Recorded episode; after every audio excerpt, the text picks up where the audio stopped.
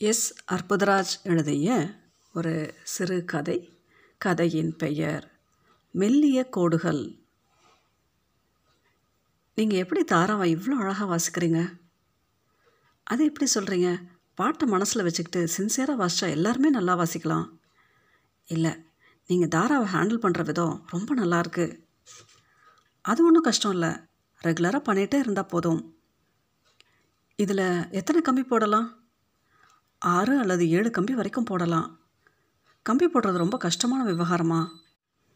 கம்பி போடுறது ஒன்றும் கஷ்டம் இல்லை. ஆனால் அந்த ஆறு ஏழு கம்பிகளை ஒன்றா ஸ்வரப்படுத்துறது தான் கஷ்டம். கஷ்டம்னா என்ன? ரொம்ப கீனாக நம்ம மைண்டை கான்சன்ட்ரேட் பண்ணனா சுலபம்தான் ஆனால் நம்மளால் அதை அவ்வளோ தூரம் கான்சன்ட்ரேட் பண்ண பொறுமை இருக்கிறதில்ல. ஸ்வரப்படுத்துறதுனா வாட் யூ மீன் எனக்கு புரியலை.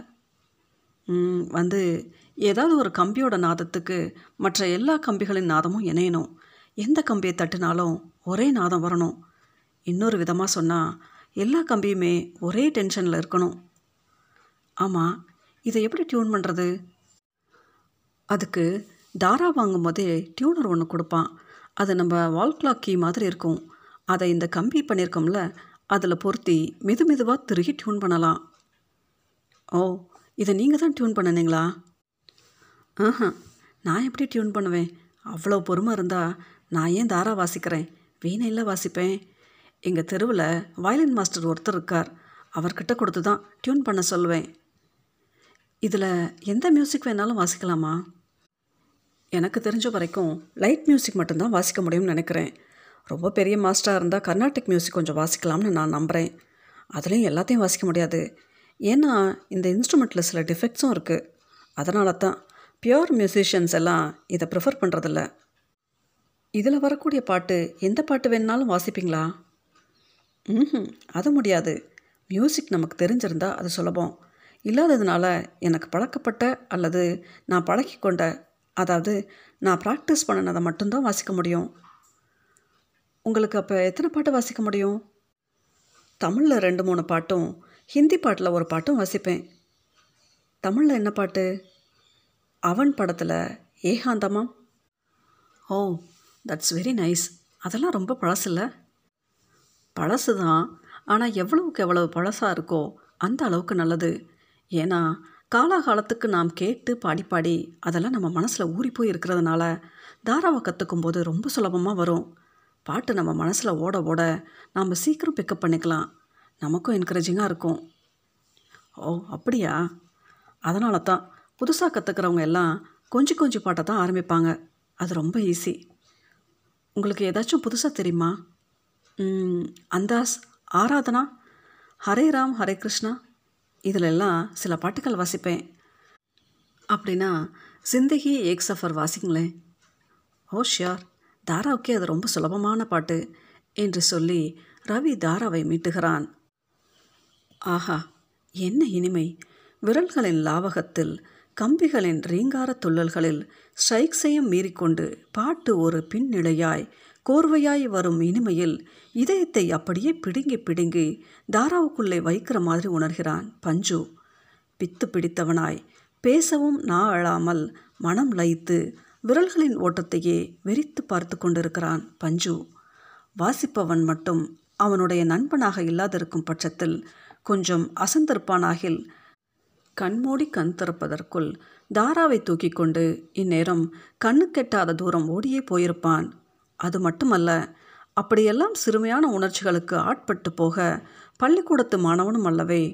ஆனால் பஞ்சுவிடம் அப்படியெல்லாம் ஒரு வெறி உண்டாகி இருந்தது என்பது மறுக்க முடியாது. நான் கொஞ்சம் ட்ரை பண்ணட்டுமா? ஓ ஷியோர் தாராளமா.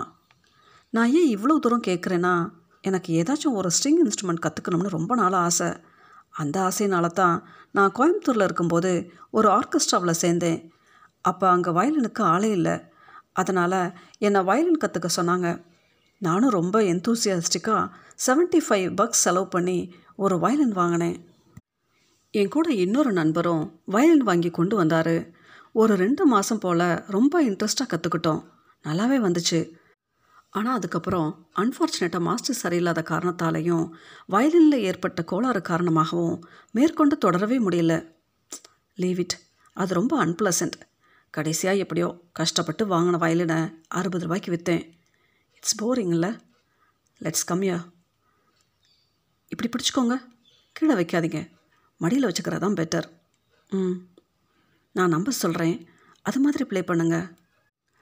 ம் சரி. முதல்ல ஃப்ரீயாக பீட் பண்ணுங்க. பரவாயில்ல. இப்போ கவனிங்க. ரெண்டரை twenty one twelve two and half இதை மட்டும் ட்ரை பண்ணுங்க. ரவி சொல்கிறபடி பஞ்சு வாசிக்க முயல்கிறான். ஆனால் அது அவன் நினச்சபடியும் ரவி சொன்ன மாதிரியும் சுலபமாக இல்லை. ஃபிங்கரிங் வந்தால் ஸ்ட்ரைக்ஸ் வரவில்லை. ஸ்ட்ரைக்ஸ் வந்தால் ஃபிங்கரிங் வரவில்லை. ரெண்டுமே வர முயற்சித்தாலும் விரல்கள் நழுவி விடுகின்றன. பாட்டின் ராகமே மாறிப்போய் வேறொரு இசையாக வெளிவந்தாலும் அதன் நாதம் மட்டும் இனிமையாக இருந்தது பஞ்சுவுக்கு. பரவாயில்ல நீங்கள் சீக்கிரம் கற்றுக்கலாம் அப்போ நானும் ஒரு தாரா வாங்கிடட்டா? ஓ வாங்கலாமே. அப்போ சரி இந்த மாதம் முடியட்டும் ஒன்றாந்தேதியே ஒரு தாரா வாங்கிடுறேன். ஏன் அது வரைக்கும் நீங்கள் இதிலே ட்ரை பண்ணலாமே. Thank you I am very pleased but ஆனால் அப்புறம் உங்களுக்கு? நீங்கள் வாசிப்பீங்களே. பரவாயில்ல. அதனால் என்ன? கொஞ்ச நாள் தானே. எனக்கு கொஞ்சம் சீரியஸ் ஒர்க் இருக்குது எப்படி இருந்தாலும் நான் தானே உங்களுக்கு டீச் பண்ண போகிறேன் இப்போவே நான் போகிறப்பவே இதை எடுத்துக்கிட்டு போய் நைட் உட்காந்து ட்ரை பண்ணி பார்க்குறேன். ம் பண்ணுங்களேன். நான் வேணுமானா நம்பரெல்லாம் குறித்து தரேன். தட்ஸ் குட் ஆனால் ஒரு விஷயம். பாட்டை நீங்கள் நல்ல மனசில் வச்சுக்கணும். முதல்ல ரொம்ப கஷ்டமாக இருக்கும். போக போக சரியாக போயிடும். அது சரி. இப்போ நம்ம போகிற வரைக்கும் உங்களுக்கு தெரிஞ்ச எல்லா பாட்டையுமே வாசிச்சு காட்டுங்களேன். எல்லா பாட்டையுமா? மணி எட்டு இருபது. அப்போ இன்னும் நேரம் இருக்குது ஐ கேன் ப்ளே பஞ்சுவிடமிருந்து தாராவை வாங்கி ரவி தனக்கு தெரிந்த எல்லா பாடல்களையும் வாசித்து காட்டுகிறான். ரவி மிகவும் சுவாரஸ்யமாக வாசிக்க ஆரம்பிக்கிறான். எத்தனை இனிமை என்ன சுகம். ஏழு கம்பிகளின் நாதங்களும் ஒன்றாக இணைந்து ஒரே குரலில் ஒரு மெல்லிய கோடு மாதிரி ஒரு பெண்ணின் இனிமையான முனகல் மாதிரி பாட்டு தென்படுவது பஞ்சுவுக்கு ஆச்சரியம்தான். அவனுக்கு இன்று இரவு சாப்பாடு வேண்டாம். இதுவே போதும். வாசித்து கொண்டு இருக்கையிலேயே இரண்டு கம்பிகள் அருந்து விழுகின்றன. அதற்காக பஞ்சு மிகவும் வருத்தப்படுகிறான். பரவாயில்ல இட்ஸ் நத்திங் இதனால் ஒன்றும் பெரிய நஷ்டம் இல்லை. வேறு கம்பி போட்டுக்கலாம். ஒரு கம்பி என்ன விலையாகும்? ரொம்ப காஸ்ட்லியா அதெல்லாம் ஒன்றும் இல்லை. ஒரு பாக்கெட் இருபது பைசா. அதில் ரெண்டு கம்பி இருக்கும். I am sorry man if you don't mind நான் இதை எடுத்துகிட்டு போய் நாளைக்கு கம்பி போட்டு வைக்கிறேன். அந்த ரெண்டு கம்பி இல்லாமல் வாசிக்க முடியுமா? வாசிக்கலாம் ஆனால் இதில் உள்ள ரிசப்ஷன் இதில் இருக்காது. தட்ஸ் குட் எனக்கு இன்னொரு டவுட் ஆமாம் இதை ஒரு தடவை டியூன் பண்ணினா அப்படியே கான்ஸ்டண்ட்டாக இருக்குமா? அப்படி கிடையாது. புதுசாக இருந்தால் உடனே உடனே டியூன் இறங்கிக்கிட்டே இருக்கும். நம்ம கையில் பழக்கப்பட்டப்புறம் அதாவது துளங்க துளங்க அது ஒரு வாரம் பத்து நாள். சமயத்தில் ஒரு மாதத்துக்கு மேலேயும் தாங்கும். அல்லது தாரா ஷேக் ஆன உடனே டியூன் இறங்கிடும். அப்போ நாளைக்கு கம்பி போட்டு வைங்க. ஷியோர் நாளைக்கு நான் வேறு இடத்துக்கு போக வேண்டியிருக்கு. அதனால் சாயங்காலம் நீங்கள் ஆஃபீஸ் முடிஞ்சு வரும்போது அப்படியே வீட்டு பக்கம் வாங்க. நான் தரேன். ம் சரி. இப்போவே எனக்கு கொண்டு போகணும்னு தோணுது. எனக்கு கூட அப்படித்தான். ஆனால் இதுதான் அன்எக்ஸ்பெக்டடாக அறந்து போச்சே. டியூன்ஸ்லாம் வேற கொஞ்சம் இறங்கி போயிருக்கு. அதையும் கொஞ்சம் செட் பண்ணிட்டா நாளைக்கு ரொம்ப ஜோராக இருக்கும். தட்ஸ் ஆல்சோ குட் சரி அப்போ நம்ம போகலாமா? மணி ஒன்பதே முக்கால் ஆயிடுச்சு.